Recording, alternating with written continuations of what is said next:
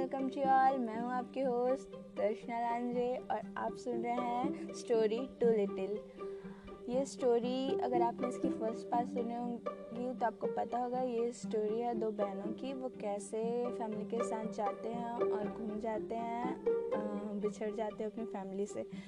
तो आ, जो स्टोरी का फ़र्स्ट पार्ट है वो यहाँ पर आकर रुकता है कि दोनों बहनें प्रवचन रूम में रहती हैं और एक येलो शर्ट वाले अंकल होते हैं। हाँ वो अंकल होते हैं, वो उनके पापा नहीं होते हैं। तो फिर उनको उसी टाइम जस्ट पता होता है, पता चलता है और अब वो दोनों बहुत डर जाती हैं। डरने के बाद वो दोनों मतलब हमें, मैं और मेरी बहन हम दोनों बहुत डर डर गए थे और उसके बाद उसको रोना आ गया था क्योंकि वो बहुत छोटी थी और मैं भी छोटी थी, लेकिन फिर भी वैसे वो कभी घर से बाहर नहीं जाती थी और उसका मतलब यू नो मतलब घर घर में रहने का आदत था। और मैं अपने फैमिली के साथ मतलब मम्मी पापा लोग के साथ ज़्यादा उधर घूमने जाती थी, लेकिन वो घर में ही रहती थी तो उसका ज़्यादा घूमने का आदत नहीं था। तो सच में बहुत डर जाती है, फिर उसको थोड़ा रोना आ जाता है।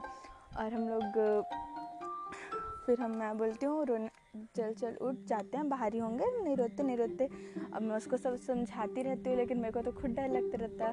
अब मैं बाहर जाते जाते सोचते रहती हूँ, मम्मी पापा लोग जब बात बताए रहते ना, जब भी हम लोग घूमने जाते थे तो मेरे मम्मी पापा हमेशा मेरे को बोलते थे, कभी भी घूम जाएगी तो कहीं भी हम लोग जाते हैं, वहाँ गार्ड वाले रहते हैं, पुलिस वाले रहते हैं, वहाँ जाए, जाना और सबसे पहले वहाँ जाके अपना नाम पता, नंबर ये सब बताना, फिर वो लोग हम लोग को ढूंढ देंगे तो को यहाँ वहाँ जाने का ज़रूरत नहीं है, कोई कुछ दे, उसको लेने का ज़रूरत नहीं है तो ये सब पहले से मेरे घर वाले बता के रखते थे।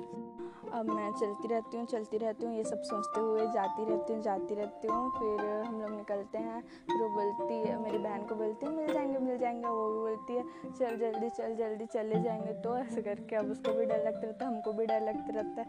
अब हम दोनों चलते रहते हैं।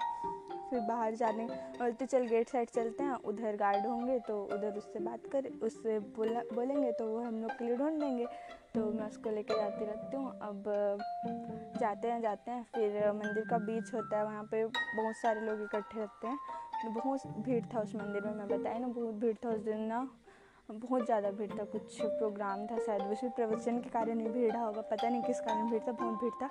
अब मैं और वो दोनों जाते रहते जाते रहते हैं, फिर बीच में देखते हैं मेरे को ना दिखते हैं नाना जैसे, नानी नाना दिखते हैं, फिर हमें पीछे से भागते भागते आते हैं, फिर वो लोग भी हम लोग को ढूंढते रहते हैं, कहाँ गए कहाँ गए, फ़ोन करते रहते हैं इधर उधर, फिर मैं पीछे से देखती हूँ और भागते भागते आते हैं, फिर देखती हूँ तो हाँ वो नाना ही रहते हैं और हम लोग इस जैसे जैसे थे वैसे मिल जाते हैं, हमारे साथ कुछ भी बुरा नहीं हुआ।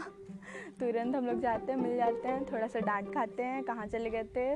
फिर मैं मैं ही उसको लेके गई थी तो मैं, मेरे को थोड़ा बुरा लगता रहता है, थोड़ा अच्छा नहीं लगता रहता। फिर हम लोग कार में जाते हैं, फिर सब बैठते हैं, फिर नानी को बताती हूँ, ऐसे करके गई थी, करके ये सोच के गई थी मैं, पापा है सोच के गई थी, मेरे को नहीं पता था कोई और था ऐसे करके तो नानी फिर उसको थोड़ा मज़ाक करती है, फिर हँसी हँसी होता है, सब हँसते हैं, फिर मैं भूल गई।